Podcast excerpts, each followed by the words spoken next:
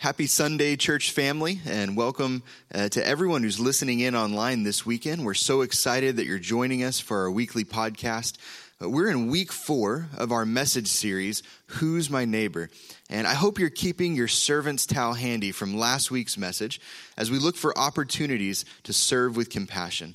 Um, we ordered a hundred of these hand towels. So if you're listening online and you didn't have an opportunity to come in person last week and pick one up, uh, you can still do that. We've got them available in the office if you'd like to stop by. Uh, again, I want to encourage everyone to keep these towels visible. Uh, hang them up on the fridge, uh, keep them in the car, just anywhere that you can see them because they act as a reminder to serve with compassion. We live in a culture that values things that are more popular are bigger and seem to have more influence. In fact, I remember when the show American Idol came out back in 2002. I didn't know a single person who wasn't watching it on Tuesday nights. Uh, families all across America, they'd tune in week after week to help pick who would win and then ultimately receive uh, celebrity status. And we see this everywhere we look. And we tend to think uh, that the bigger or more popular something or someone is, the better. I want to give you a short quiz this morning that I think will help you see what I'm talking about. So, um, I'll give you the quiz in two parts. Now, just know ahead of time that you'll most likely ace or pass the first part, and you'll most likely flunk the second part. So, when I read a question, you can just answer in your own mind, uh, or you can write the answer down on a piece of paper this morning. So, here's the first part Which country has the largest population? Think about that for, for just a moment. Which country has the largest population? All right, if you wrote down China, you're absolutely correct. There's an estimated 1.42 billion people in China. Now, if you wrote down India, that's a, a close second. All right, question number two What is the world's tallest mountain? What's the world's tallest mountain? I'll give you just a moment to write that down or think about that. I think this is a pretty easy one. The answer is Mount Everest. Uh, Mount Everest stands 29,029 feet above sea level. That's pretty amazing.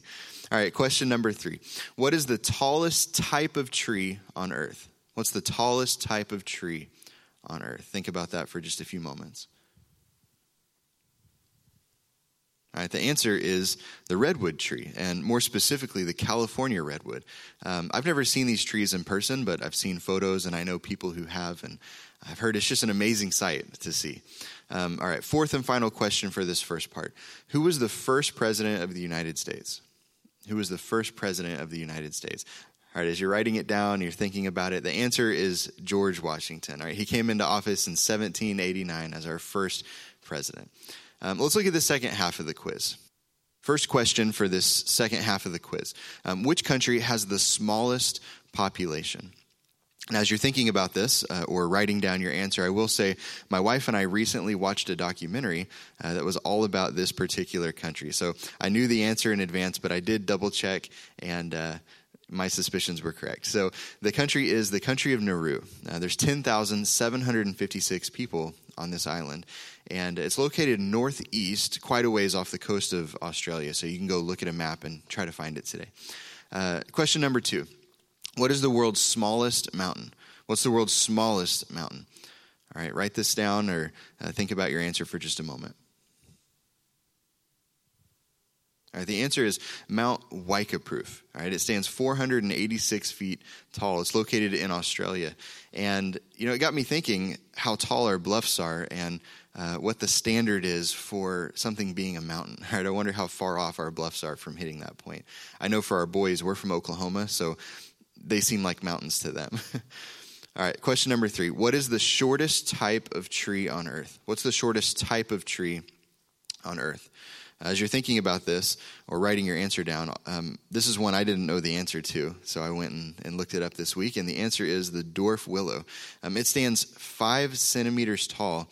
Um, when it's fully grown. That's a little less than two inches tall. Um, I think this would be pretty neat to have a dwarf willow in your house or in your office. That would be kind of cool.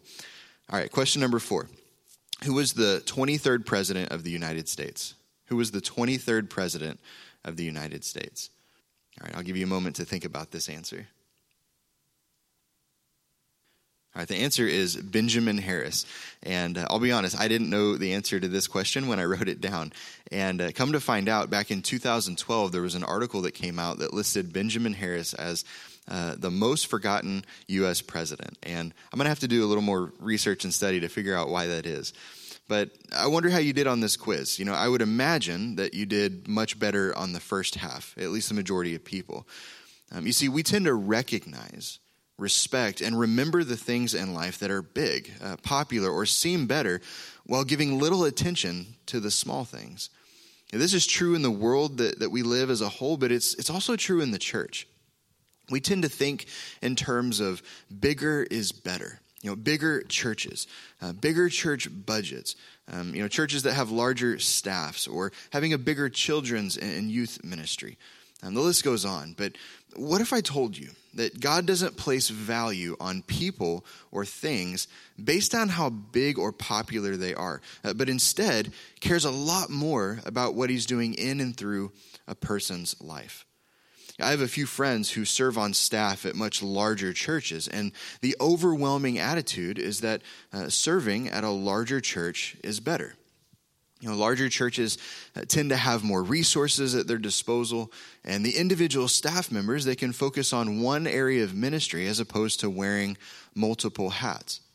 I can definitely see the appeal to this, but I want to remind you that not every church is meant to be a thousand people, or 2,500 people, 5,000 people, 10,000 people.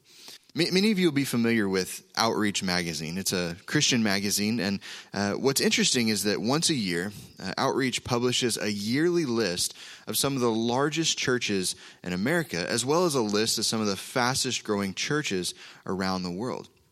The churches that, that make up this list uh, are doing some great things. It's actually really neat to see the churches that show up and learn a little bit more about these churches. Um, but it's good to be reminded that uh, these type of churches, especially the larger churches, they only make up about 5% of all Christian churches around the world. In fact, the majority of churches only average about 150 people or less in their weekly attendance. I say this only to make the point that we tend to place so much more value on, on the bigger organizations. You know, bigger colleges tend to get more press. Uh, famous people get more love on Twitter, and more expensive cars and bigger houses are what people aim for. The result of this is that many people feel like their lives don't count for much or that their lives don't really matter. Well, friends, I'm so excited to share with you today that God views things a lot differently than we do. Um, just because something is big or popular uh, doesn't mean that it's better. I want to invite you to open up your Bibles with me this morning to Luke chapter 13. Um, if you have your smartphone, your tablet, you can use that as well. And uh, we're going to look specifically at verses 18 through 21. All right, Dr. Luke wrote these words Then Jesus said, What is the kingdom of God like? How can I illustrate it? It's like a tiny mustard seed uh, that a man planted in a garden. It grows and becomes a tree, and the birds make nests in its branches. He also asked, What else is the kingdom of God like? It's like the yeast a woman used in making bread. Even though she put only a little yeast in three measures of flour, it permeated every part of the dough. So, in this passage, um, Jesus asks an important question he says, What is the kingdom of God like? See, no one had ever seen the kingdom of God that Jesus was talking about. In fact, the first time we see or hear these words are early on in the Gospels when John the Baptist was preaching. Uh, his message was this Repent of your sins and turn to God, for the kingdom of heaven, the kingdom of God is near. And this is the same exact message that Jesus preached throughout his entire earthly ministry after he was baptized. He said, Repent of your sins and turn to God, for the kingdom of heaven is near. Jesus references this kingdom more than 80 times throughout the Gospels. And at least seven times, he says something like this uh, The kingdom of heaven is near, or it had come upon them. He gives examples of what the kingdom is like, but he never defines it. I think that's so interesting. He just told stories and gave comparisons to help people understand and visualize what the kingdom of God was like. And that's what he's doing in these four verses. In his first example, he tells his listeners that uh, God's working is like a tiny mustard seed that a man planted in a garden. It grows and becomes a tree, and the birds make nests in his branches. So the mustard seed uh, is extremely small. In fact, the, the black mustard seed was the smallest seed ever planted by a first century farmer in that part of the world. Now, if you were here on Sunday morning, um, you'd see a photo that I put up on the screen, but I want to encourage you to go look this up this week. Um, look up some photos of uh, the black mustard seed. You'll see exactly what I'm talking about. But even though the mustard seed was, was so small, it grew to become one of the largest trees in the area, maybe the largest. It typically grew between 10 and 12 feet tall and was big and, and bushy enough for birds to make their nests in it. Now, in his second illustration, Jesus says that uh, God's working is like the yeast a woman used in making bread.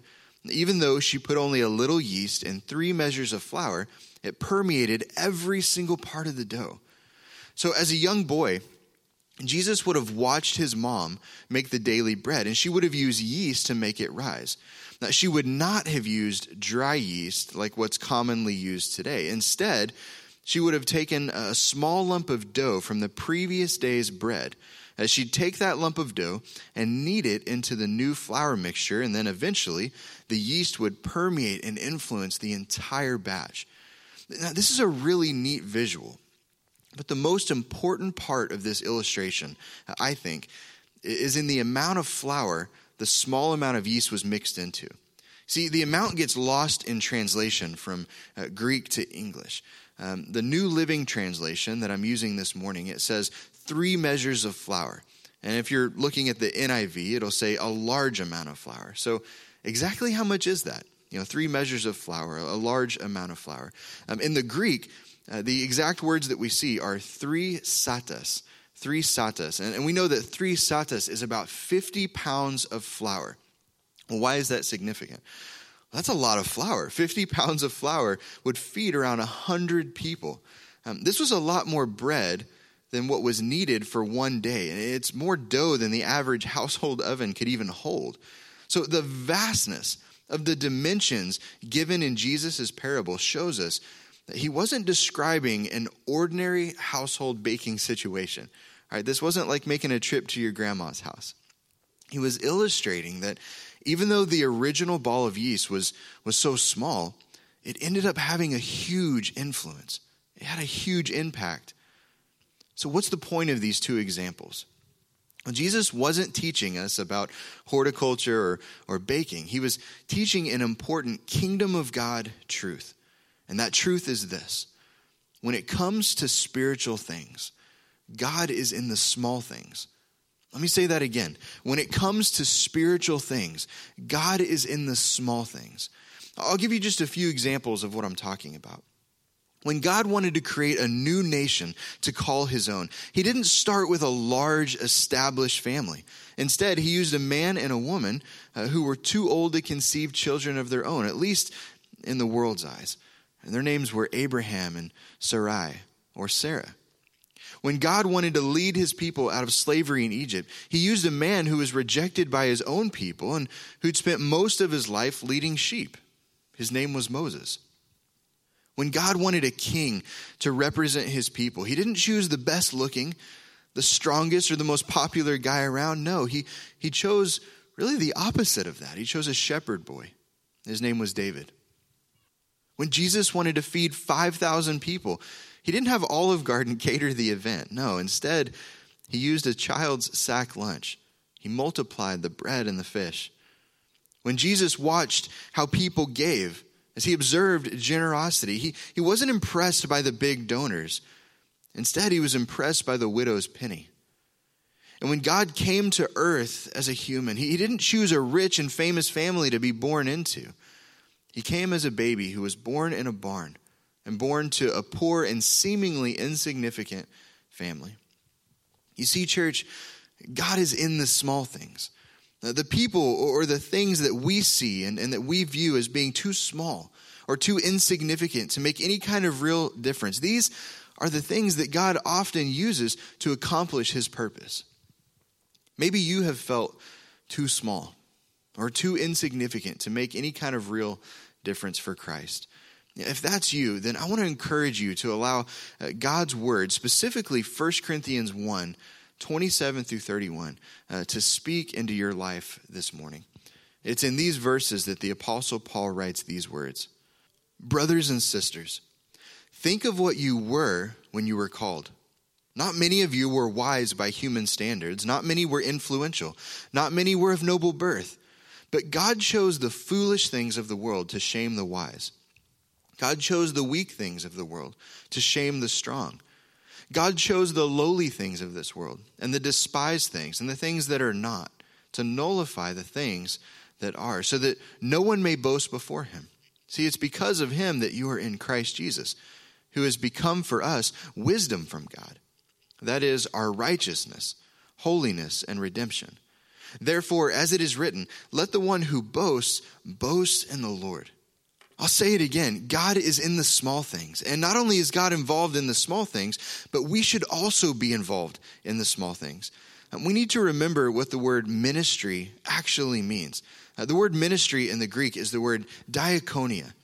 Uh, the root word is konos, which means dust or grit. So, in other words, ministry is dirty work. It's difficult work. It's hard work. Ministry is rolling up our sleeves and doing the things that seem unimportant in the world's eyes. Um, we actually get our word ministry from the Latin root for small things or minuscule things. So, ministry is involved in the small things. And we're called to be involved in little acts, small gestures, and simple everyday service of serving God and others. And aren't these the kinds of things that matter the most to us when others do them? I mean, maybe you had a teacher in school who influenced your life in a huge way. Or maybe you had a friend who was there for you during a, an extremely difficult season. Maybe you had someone who taught you a simple biblical truth that has changed the course of your life, or someone who just made you feel appreciated. You know, it's been really encouraging to hear all the stories from the women in our church over the past several months um, who've participated in the unexpected goodness or secret sisters ministry that was started, again, just a few months ago. Um, I've heard stories from uh, my wife as well as other women in the church for how much this has impacted uh, their lives during what's been a very difficult season, a very challenging season. You know, the people who've made the biggest difference in your life are not the ones who've won American Idol or who have a million plus followers on Twitter. They're the ones who do the little things, especially when no one else is watching. Uh, 2012 was a big year for my family. Um, we were wrapping up four years of student ministry at Lakewood Christian Church in McAlester, Oklahoma, and we were sensing that God was calling us uh, to something new. Um, we started interviewing at different churches, and uh, we flew down to, uh, or flew up to Clayton, Indiana, uh, to Clayton Christian Church. Um, they were hiring a family pastor, someone who would oversee uh, ages birth through college. And this is exactly what we felt like God was calling us to. Well, when we went on this interview, uh, we had one son at the time, and Faith was pregnant with our second child. Uh, she was several weeks into her pregnancy. And I remember how excited uh, not only we were, but the people at the church uh, for a new family possibly coming, and uh, they would add numbers based on you know new children. That's always a fun thing. Well, we accepted the position, and uh, the church was excited, and we were excited, and we got home and Shortly after we got back to McAlester, Faith started having some complications. And uh, we went to the doctor and we received the news that um, we had lost the baby. I can't really put to words how difficult this season was uh, for us, how difficult it was uh, for Faith. You know, we visited this church and accepted a position, and they were expecting a family to come, and then uh, that family to grow from three to four, and that wasn't going to happen. I remember uh, one individual who made a huge impact in our family's life, and specifically in my wife's life. Her name was Anne Marie House. She uh, is the wife of the pastor, uh, the former pastor at Lakewood. He's since retired. Um, she's also the mom of Caleb and Casey House, who visited our church just a, a month or two ago. Uh, they were former students of ours. Um, Anne Marie came to the house numerous times, uh, prayed with faith, encouraged her. She brought her a journal that had encouraging uh, phrases in it, as well as scripture references that Faith could look up. And I just remember this being such a, a huge deal to Faith and making such a huge impact in our lives. Friends, what if we all did small things to serve others? You know, the little acts, the, the small gestures, and simple everyday service, these things are like the mustard seed and yeast that Jesus used in the parable. A little bit goes a long way.